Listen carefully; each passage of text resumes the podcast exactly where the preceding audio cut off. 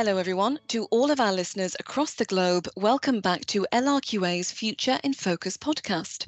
My name is Holly Wild. I am the Global External Communications Manager for LRQA, and it is my pleasure to host this podcast today for you all, in which we have a really good topic in store. This time it's about safety, and I'm discussing this topic together with Erik Mooij, my colleague here at LRQA. So, Erik, how are you doing? I'm fine, thank you, Holly. Great. Now, it's your first time on this podcast. So, could I ask you to actually briefly introduce yourself to our listeners? What's your role? Where are you in the world? Where are you speaking to us from today? Yes, of course, Holly. And thank you for inviting me. As you said, my name is Erik Mooij, and I'm Global Head of Health, Safety, Environment, and Security at LRQA. I have a wife and I have two children, and I live in the Netherlands. And I live in a lovely bulb area, and I'm sure many of you know it from the postcards. Mm, got a beautiful image in my mind right now. Thank you, Erik. Now, let's get down to business if we can. Why have I invited you on the podcast today? Our listeners may already be aware that we have recently launched our very own internal sustainability strategy called Our Planet, Our Plan.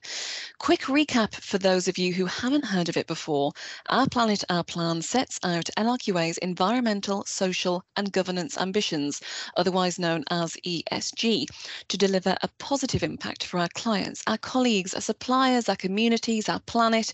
The list goes on. The plan stretches over seven years and is organised into seven commitments. So that's safety, which we're talking about today. And then we have community, environment, inclusivity, education, governance, and equity.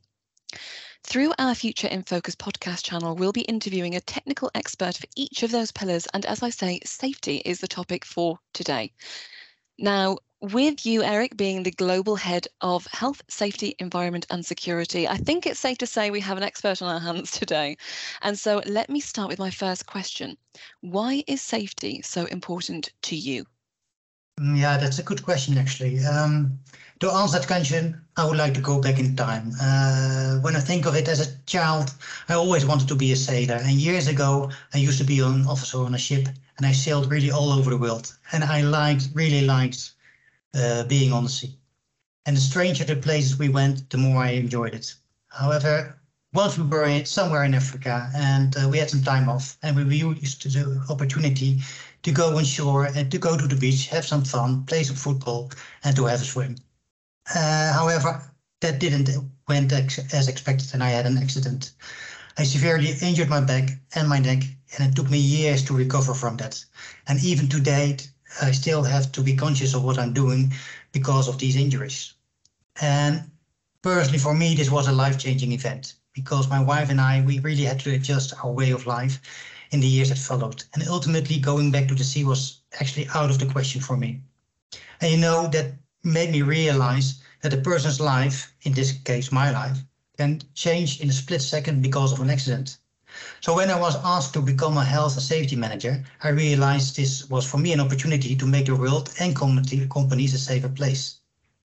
Erik, thank you so much. That's probably one of the most personal and touching stories we've had on on um, these podcasts about the Our Planet, Our Plan um, sustainability strategy. Um, so thank you so much for sharing that with us.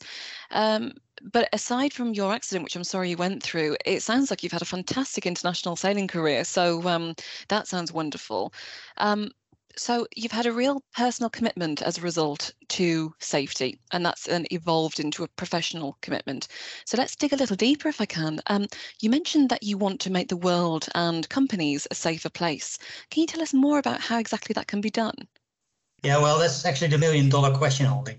In fact, there has been a lot of research into possible ways how this could be done, and it starts with the dilemma how to define safety. Traditionally, safety was defined as the absence of accidents. However, in the last years, many safety specialists realized that this is actually a strange way to define something by explaining what it's not. So in a lot of modern literature these days, safety is being described as being a state where as much as possible goes right. And I'm actually a strong believer of that. And when we zoom in on this description, we see a lot of new possibilities because traditionally we investigated and learned from accidents and introduced control measures and made the workplace safer that way. But this revised definition of safety tells us what we can learn much more from what's going right. And I'll give you an example. In our industry, our colleagues are entering confined spaces on a regular basis. At LRQA, this happens hundreds of times a year and maybe even more.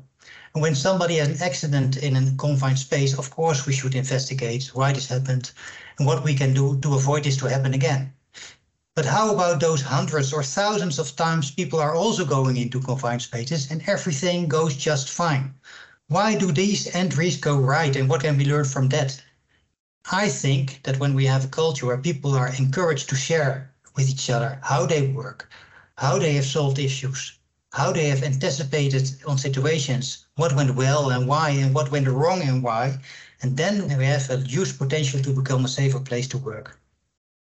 Thank you, Erik. That's really useful insight. Um, and you talked there about a culture where people share experiences. Are there specific conditions to implement such a culture? Yeah, that's a good question. Um, in the first place, to have such a culture, people must feel comfortable, of course, to share what went right and what went wrong. And with that, people must be comfortable to ask questions, to raise concerns, and to try new things. It's extremely important that they can do this without the fear of repercussions. This phenomenon is called psychological safety.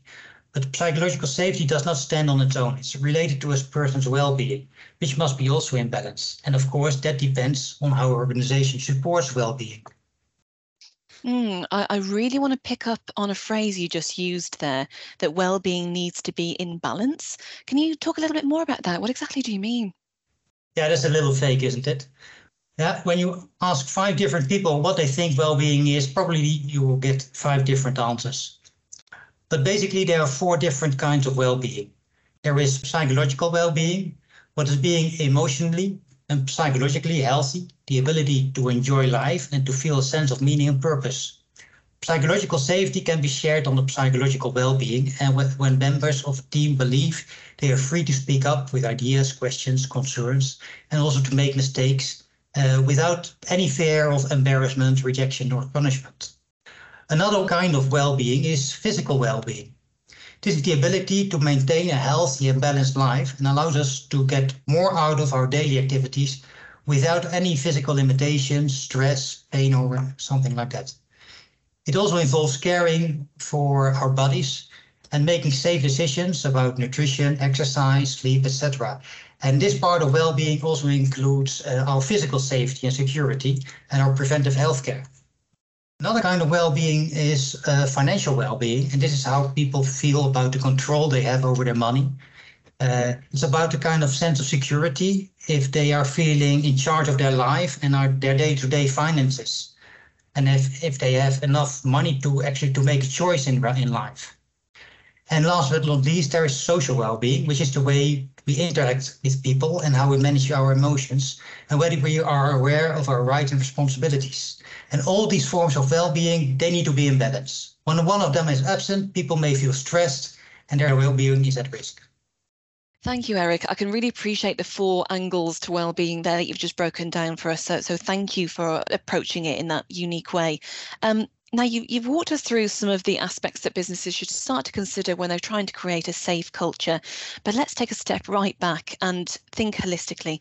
If there's one last message you'd like to leave for our listeners today, what would it be? Well, let's face it, one company can't manage all these aspects of well being for everyone. Yet, where people work has a major impact on people's well being, and an employer can do a lot to support its employees. And as mentioned, when an employee's well-being improves, the company at the end becomes a safer place to work. Oh, thank you, Erik. Wonderful final words. Um, and that's all the time we've got for uh, for today. So you've really shared some valuable insight, and I wholeheartedly thank you for that. Safety seems to be one of those unique topics that has professional, you know, aspect to it and a very personal aspect to it as well. So thank you for explaining how those aspects work and how safety and well-being correlate as well. I'm sure you've given our listeners a dose of inspiration and food for thought today about how to make the world a safer place, starting with their workplace. So thank you very much. Thank you, Holly.